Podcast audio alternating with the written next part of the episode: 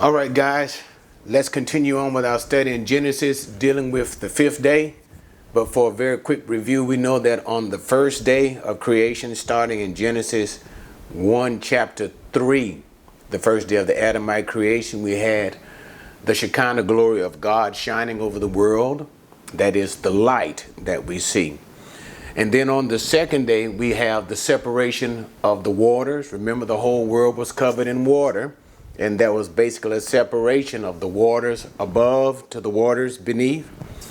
And the third day, we had the dry land appearing and the separation of the waters into one solid mass of water, body of water, and the dry land.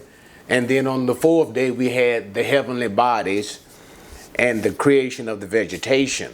And that basically covers the first four days. Now, let us begin with the fifth day, and we start in verse number 20. Then God said, Let the waters teem with swarms of living creatures, and let birds fly above the earth in the open expanse of the heavens. God created the great sea monsters and every living creature that moves, with which the waters swarmed after their kind and every winged bird after its kind. And God saw that it was good. And God blessed them, saying, Be fruitful and multiply, and fill the waters in the seas. Let the birds multiply on the earth. There was evening and there was morning, a fifth day. So basically, what we see on the fifth day is as God had created those two expanses of water, remember the waters in the heavens and also the waters on the ground. We see God filled those two expanses. He filled the waters clearly above with the birds and the waters below with the fish. And basically that's what we see. So when we look at verse number 20, it says, Let the waters teem with swarms. And actually it uses the same root Hebrew uh, words for swarm. It actually says, let the waters swarm with swarms. And basically, we see that there was all kinds of fish that the Lord had made to occupy the waters, the oceans, and the great deep. And then he also dealt with the issue of letting the birds or filling the sky with all manner of birds. And again, we see that word min, which literally means after their own kind. And okay, after their own kind, the simplest the simplest way to understand it is a base class of species from which a variety can come from. Okay, so a base class of species from which a variety of other animals related in that base species should come from. And that's what we have from all of the fish of the sea and all of the birds of the air. Verse number 21 is also interesting to see that uh, even though we have such uh, wonders in the sea, God did note the great sea monsters. Or, in other words, um, the great animals in the sea. The, uh, and, and guys, I'm not well versed in this stuff, but the whole point is all of the great whales and all of the great fish, but it just simply says the tanim, that's the actual word that it uses. And we use for sometimes that word is translated as dragons or sea monsters or something to that effect. But the whole point is it does make a notation that in the great swarms of the sea, there are huge animals within the sea that God has created. And and just for a personal and side note, guys, sometimes it does amaze me uh, just to know that we have not even really began to discover all of the different species of animals that we have in the sea. And we are sometimes confounded and amazed by the different types of great large animals in the sea. And, and, and, it's such a remarkable thing to see how sometimes they can be some great, huge sea creatures, like, say, for instance, the giant jellyfish off the coast of Japan, and how it seemed the, the, the lack of complexity, cellular complexity in these animals, that it actually exists, but they're so huge and great. And then there, and we don't even want to talk about the whales or we don't want to talk about the giant octopuses. But nevertheless, it just simply goes to see when verse number 21 said God created great sea monsters, we haven't even in our modern times touched the very surface of that yet. But now let's continue anyway. So in verse number 22, he said that God blessed them, saying, Be fruitful and multiply and fill the waters of the sea, and let the birds do the same. This is the first spoken blessing uh, that we have in the scriptures because of the procreational factor that's involved. In other words, notice when we see there is some form of multiplication by reproduction, by form of some some sexual sexual act taking place. Notice that how animals reproduce, and that's all I'm trying to say. Notice the blessing that God speaks concerning that kingdom. So there is a blessing that God is relating to the animal kingdom with respect to reproduction. And that's so that they would, as he simply says in his command of the blessing, be fruitful, multiply, and fill the domain that God has given to them. If you fish, your domain would be the waters. If the birds, your domain would be the air. So just simply reproduce in great, massive, and continual numbers. And this blessing that God had spoken at this particular time continues even unto this day. And so we see a continuation of reproduction. You don't just have baby one time and it's out. It is a continuation of these things on and on through every successive generation. Okay? All right. And then he concludes with the fifth day in verse number 23 with evening and the morning. Now let's move to the sixth day. And this is the great day, the greatest day of them all. Verse 24 Then God said, Let the earth bring forth living creatures after their kind, cattle and creeping things, and beasts of the earth also after their kind. And it was so. God made the beasts of the earth after their kind, and the cattle after their kind, and everything that creeps on the ground after its kind. And God saw that it was good. Now let's hit a pause there. Let's talk about that because really we're almost at the at the apex of God's creation, but we're in the sixth day.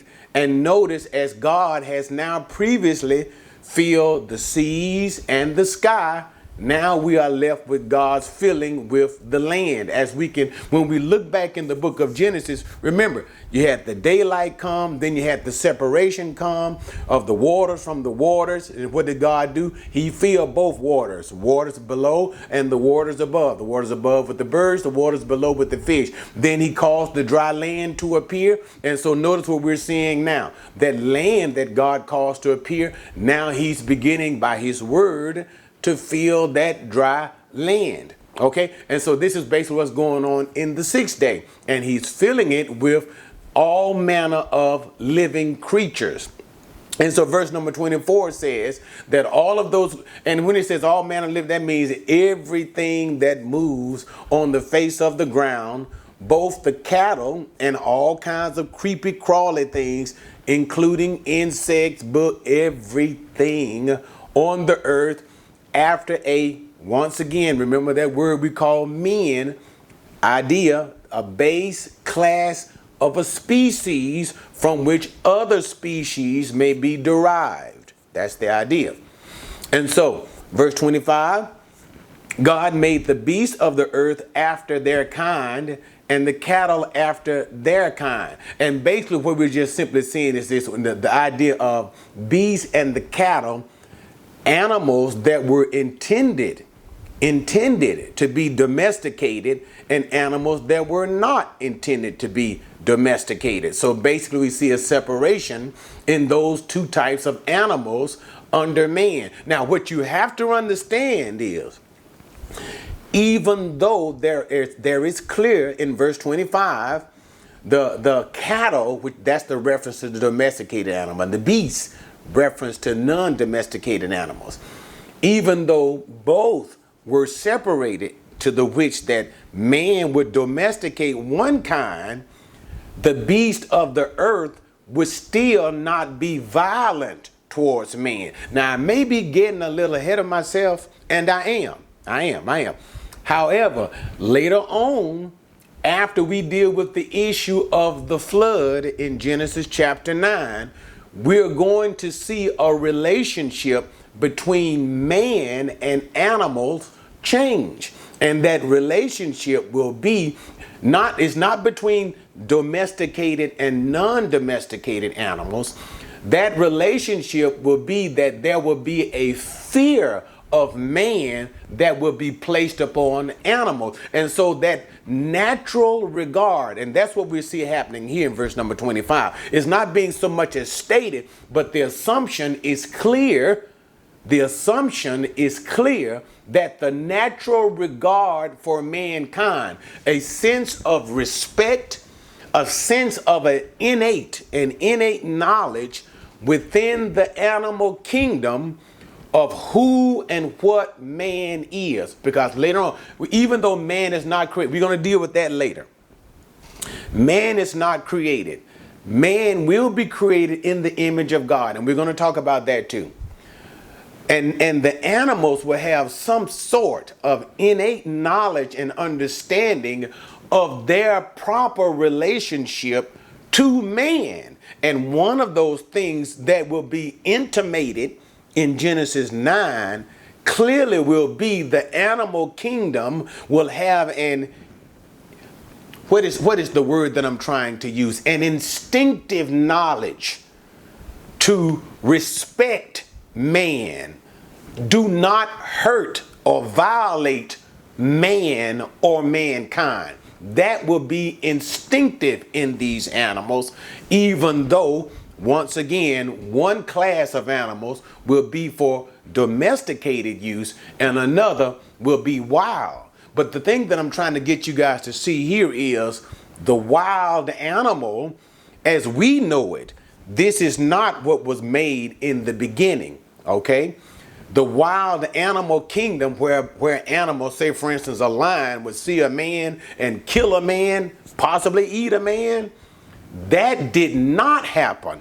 That particular relationship between man and the wild beast animals didn't take place until after the flood, which were uh, hundreds of years later. Okay, but in the beginning, this was not so. There was a certain tameness that all animals, regardless to what the animal was, with respect to man was an innate respect for mankind, never to harm him. But anyway, let's continue.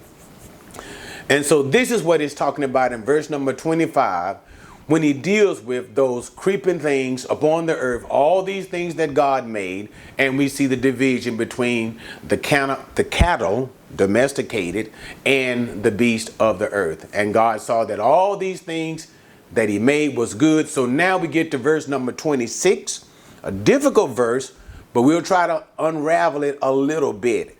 And we don't want to do uh, too much of an exegesis on this verse, but we do want to look at some of the intricacies of this verse. But as we get into verse number 26, here is the reasoning for God's renovation of the world, all the way from verse number three. Remember in verse number three, we started, this is the recreation of the universe that was destroyed by God. It was Satan's universe to which he ruled, he lost dominion. Starting at verse number three, we see of Genesis 1, of course, we see what? God renovating that universe that is that was now tohu and bohu, formless and void. That universe and remember, God's concentration of all things is the earth.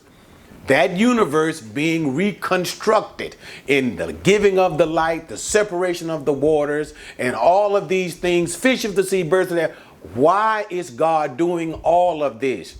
For preparation of verse number 26. That is the creation of the man. And so, what do we get to? Verse number 26. Then God said, Let us make man in our image, according to our likeness, and let them rule over the fish of the sea, over the birds of the sky, and over the cattle, and over all the earth, and over every creeping thing that creeps on the earth. Then God said, Let us make man in our image. So the first thing we see is that God now determines to make man in his image. Now, what is here is the thing. Here is the thing. In verse number 26, this is the actual text of it when it says, and God says, Let us make man. It says Adam, Adam. Okay. Now, the definite article of Adam, and Adam would be, this would be Adam, the, the, the Hebrew word Adam simply means is the word for man. It'll later on become the proper name that we'll begin to simply say what? Adam. Okay? Now, what we do see missing here is the definite article. Let us make the man in front of Adam, Ha Adam, which seems to, to suggest that it's not a reference to Adam in particular. Let us make the man. But at the same time, here's the thing that I want you to see. The usage of it is in the singular. Let us make man. Is the reference to let us make mankind in our image, or is that particular reference to the man specifically? And I do believe that the reference is not so much, not so much as to mankind in as a whole, humankind. So let us make humankind in our image. And that's at the same time, and I don't think it's oh man, it's almost confusing in a sense. Let us make Adam in our image. I think that's a that's really the strength of it. But let me let me just go ahead and say because I think I'm babbling. Is he saying, let us make mankind in our image or let us make man? I think he's using the singular for a reason. Yes, I think there is an intimation. There is an intimation. In other words, there is a certain assumption of all that that has to do with the man, which would be Adam. He has that in mind. He has that in mind. But with respect to the text, if we looked at the text alone, he's saying, let us make man in the singular. Now, why am I making a big deal out of this?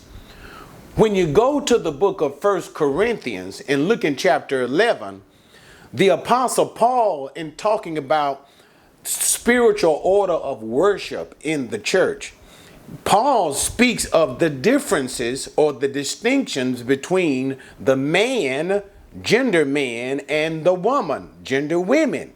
Okay? And Paul says very clearly that the man was made in the glory of God, in the image and glory of God.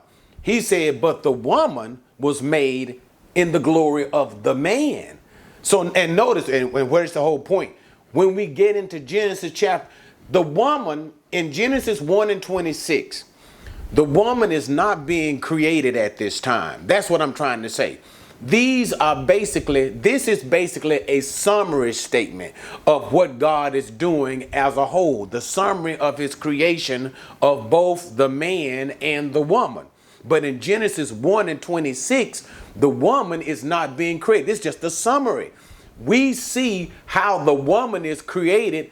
Just keep reading. Just keep reading. Later on, when we get to Genesis chapter 2, and then that's when when he opens up what he did in 1 and 26. So when you get to chapter 2, when the Bible talks about how God created the man in his image, and notice later on the man would be put to sleep and the woman would be taken from the side of the man. But in verse number 26, it's not saying that here.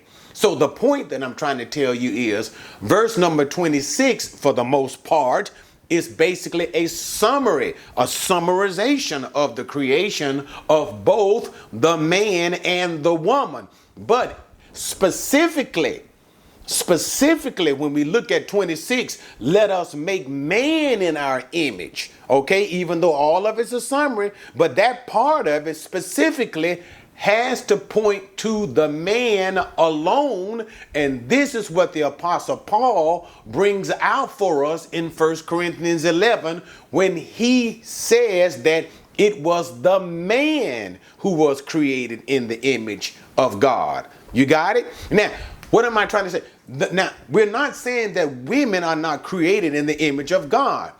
Women have a derived glory. Women have this glory derived. Why do I say derived? Because it comes from the man. The glory of God that the woman has does not come in the direct sense from God, it comes from the man. That's once again why the Apostle Paul said the man was the glory of God and the woman is the glory of man. Why?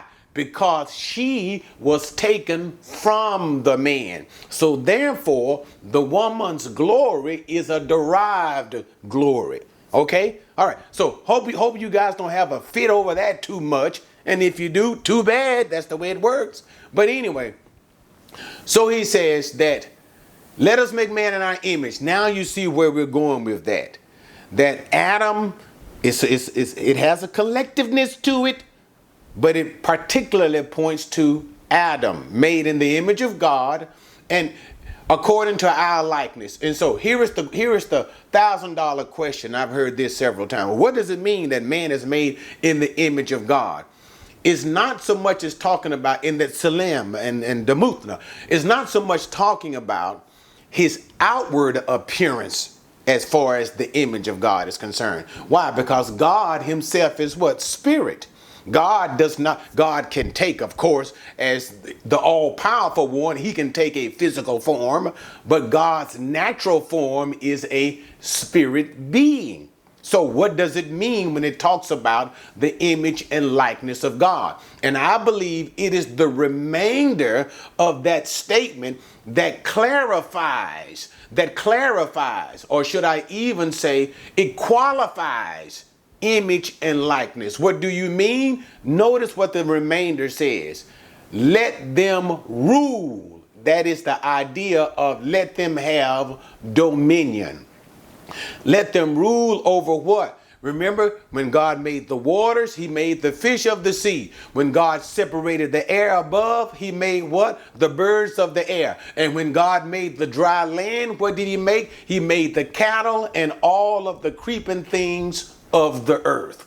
See how he did it? So everything to which God had made, he now gives man dominion rule or authority over all of those creatures that he made. And now, since I talked about the whole issue of de- derivation of things that are derived, talking about the glory of the woman being derived from the glory of the man, let's talk about authority here. Notice the reason why we and, and, and, and I've heard certain biological expressions are called the apex of all of creatures. We are the dominant species on this planet. That's the reason why we are the dominant species of this planet. We know in its amazing concepts.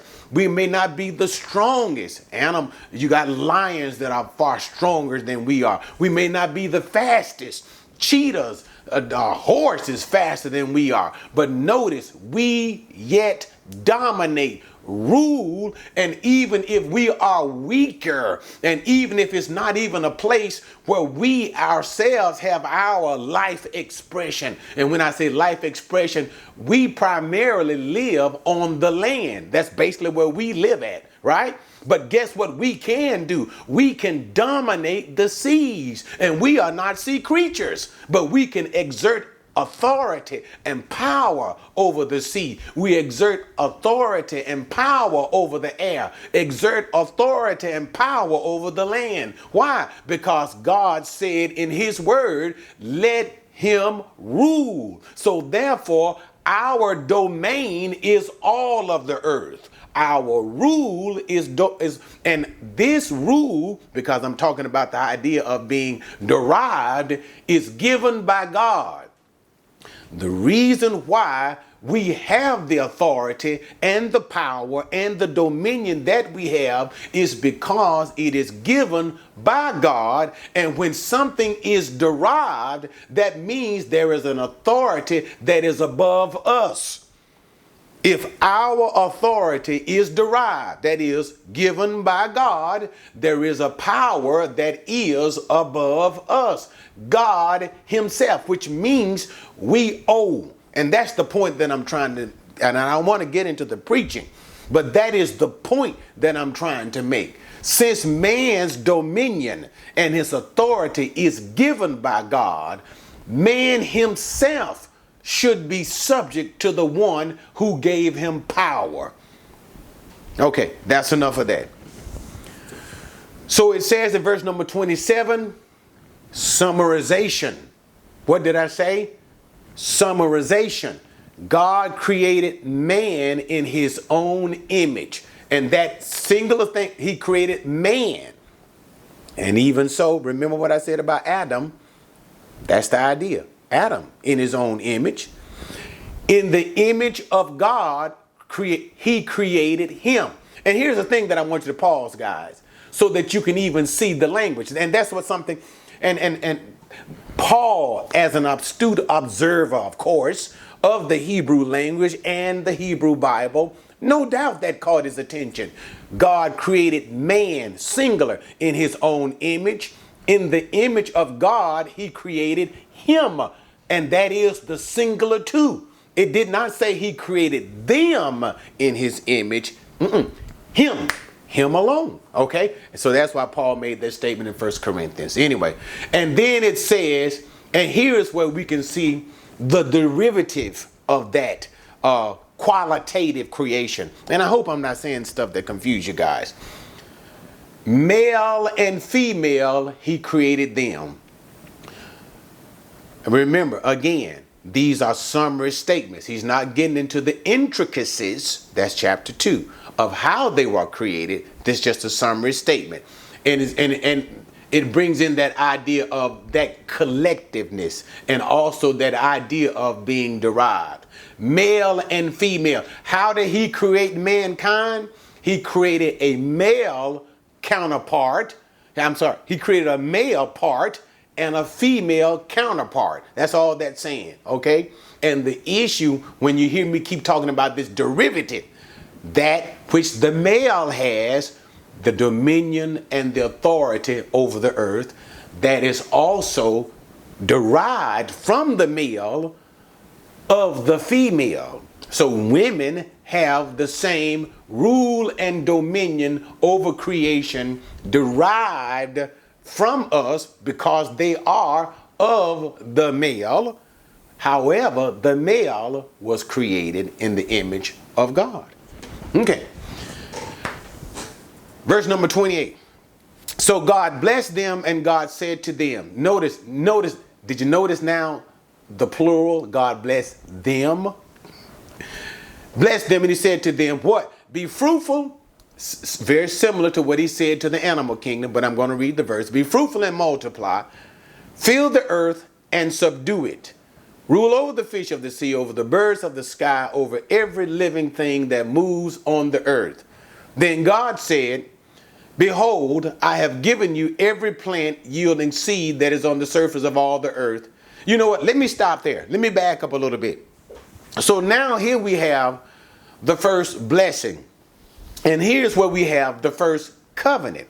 Okay? So here's where we have the the Adamite, the Adamite, the Adamic, the Adamic covenant. The first covenant with Adam, Adamic covenant in the blessing of God. And notice what we talked about earlier about the blessing that God gave to the animal creation. Remember the fish of the sea and the and and, and the uh, animals that creeps upon the earth, and God blessed them and said, "Be fruitful and multiply." We have the annunciation or the proclamation, should I say, of that same blessing, and now in particular to mankind, the same blessing to be fruitful, to have babies, and okay, okay. Okay, let, let me do a little stop here, guys. Let me do a little stop here. And I say this for the mature saints who are listening, mature in age especially. Here is where that desire that be fruitful and multiply, this is that fundamental sexual urge of for procreation that we have. Or in other words, let me just simply say it in a more simplistic way. That desire ugh, for sex. This is where it comes from. This is where it comes from.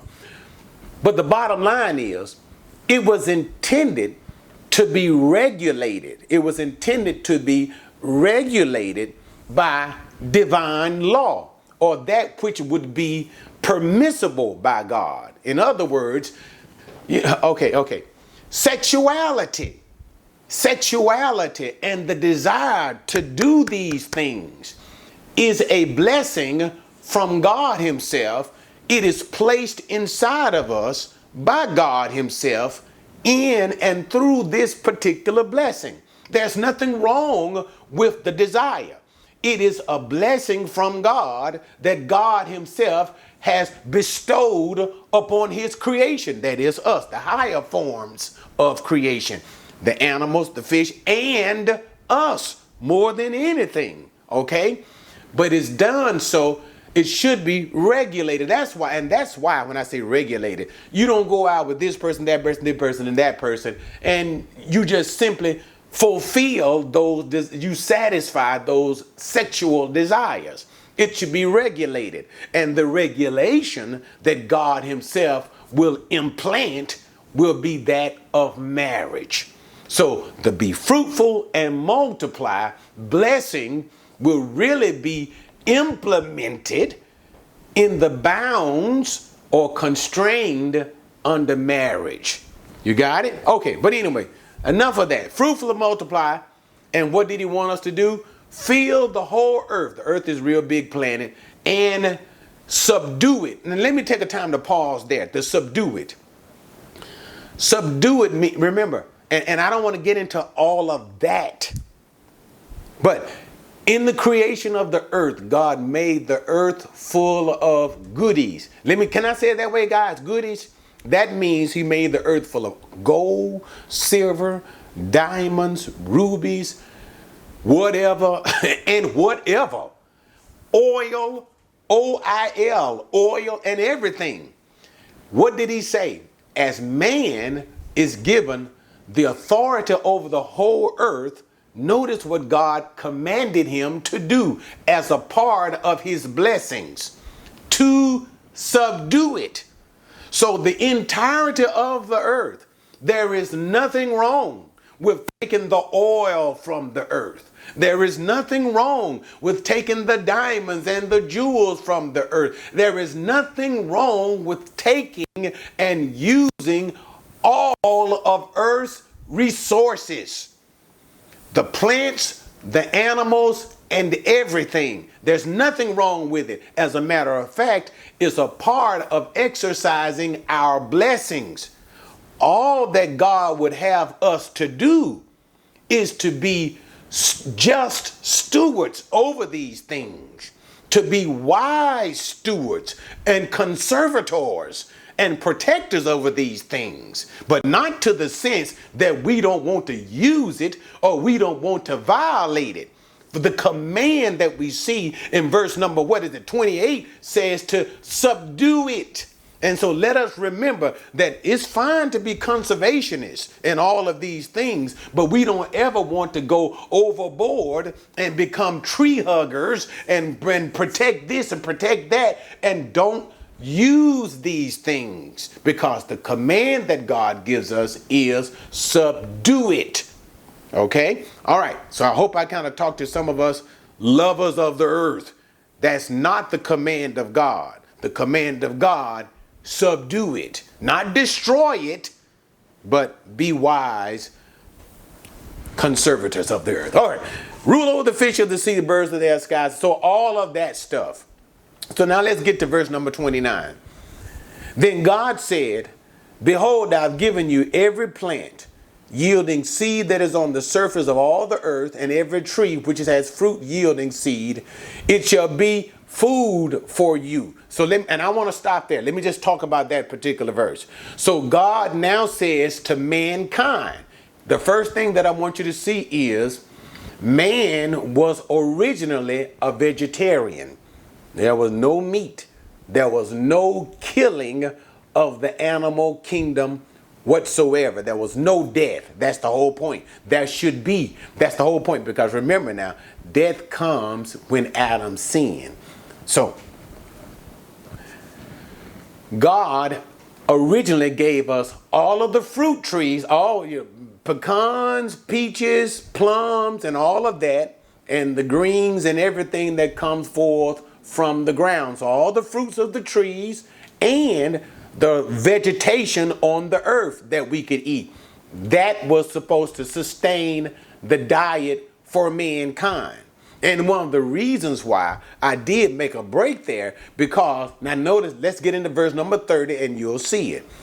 And to every beast of the earth, now we're talking about the animals, let's talk about the animal kingdom.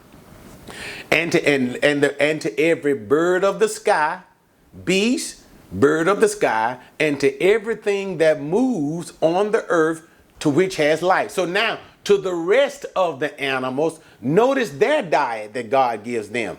I have given every green plant for food, and it was so. So it seems, it seems, and I would go on a limb and say there's a clear distinction.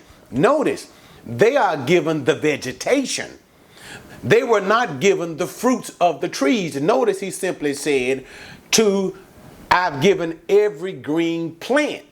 But to the man, go back up to verse number 29, he said, every green tree and the, the, the tree and the plant. So all of the plants and the trees. But to the animals, all of the animals, all the rest of them, he only has given the green plant, not the fruit trees. It seems to be there is a distinction. But now let's finish it. God saw. So now God is preparing to look back on all that he has done in those six days of creation. And here's where we have a summarization of all of God's creative work that he has done over the past six days. God saw all that he had made, and behold, it was very good. And there was evening and there was morning the sixth day. So the sixth day is completed with the apex of his creation, that is, mankind and God looking back to not summarize, to judge in a sense, to say, hmm, I did a good job in all of this, didn't I? like, of course he did. He's God. What else can he do? All right. So God looked back at the very end of all that he had done, and the summarization of all things was very simply, it was good. Now let's look at verses number two, uh, one through three, because this will basically complete. Um, uh, uh, okay, let me do a break right here. You can look at Genesis 1 and 1 all the way up to Genesis 2 and verse number 3. All of this can be viewed as an a prologue of sort. You got it? A prologue uh, uh as an introduction in a sense as we look at the creation summarized as a whole. Genesis 1 and 1 to 2 and 3. But now that even within itself, that prologue that I just told you about can be subdivided into Genesis 1 and 1, that's verse number 1, by itself, okay, as the perfect ordered creation. We don't know when in the past that happened, we have no idea. But that was the perfect creation in the beginning. And we can subdivide that with looking at verses number two. And, and verse number two, it, it also is like separation. It is an explanation that that universe not destroyed, but that universe became undone. And it was undone through the judgment of God. And we explained all of that in our previous discussions on Genesis 1 and 2. Satan's kingdom, it was destroyed. Okay? And that left the universe as what? Tohu and bohu, formless and void. And that's what we see in verse number 2. And as we continue, notice verse number one, verse number two, we're still breaking up that whole section from one and one to two and three. And then we get to verse number three, and God, allow me to use this language, re enters or renovates. He begins to renovate that universe that was previously destroyed again. He renovates that universe by bringing light as he prepares for the renovation of that universe, moving the waters on the next day and separating uh, uh, uh, uh, the dry land and the earth, and he causes vegetation to appear, and then he said he reorders once again, he reestablishes, recreates the stars in the sky once again, and then he begins to populate that new world with life again. And, and that's what we see with the continuation of verses 3 all the way to the end of chapter 1. You got it? And now we get into we get into Genesis chapter 2 and we finish, we summarize. So he said, let's stand back and take a look at what happened. And that's why we are at Genesis 2 and verse number 1. So let's read it. Thus the heavens, so thus, when we look at all things that God had done, the heavens and the earth were completed. And again, heavens and the earth is that merism, the idea of all of God's creative work from, from Genesis chapter 1 and 2. 1 and 2, beginning there. That recreation part. They were completed and all their hosts. Two, by the seventh day, God completed his work which he had done because we know we had already talked about what those six days of God's laboring, working. So by the seventh day, he completed his work and he rested on the seventh day from all his work which he had done. Three, then God blessed the seventh day and sanctified it because in it he rested from all his work which God had created and made. So now let's talk about the seventh day, the final day of creation, because we're looking at all of this activity as a complete seven day period, with the seventh day being a time of cessation, of stop working. So since God had completed all of his work with man being remember the reason why we see God doing all of these things and all of that being finished on the sixth day. On the seventh day, I'm back at verse number two as we're analyzing it.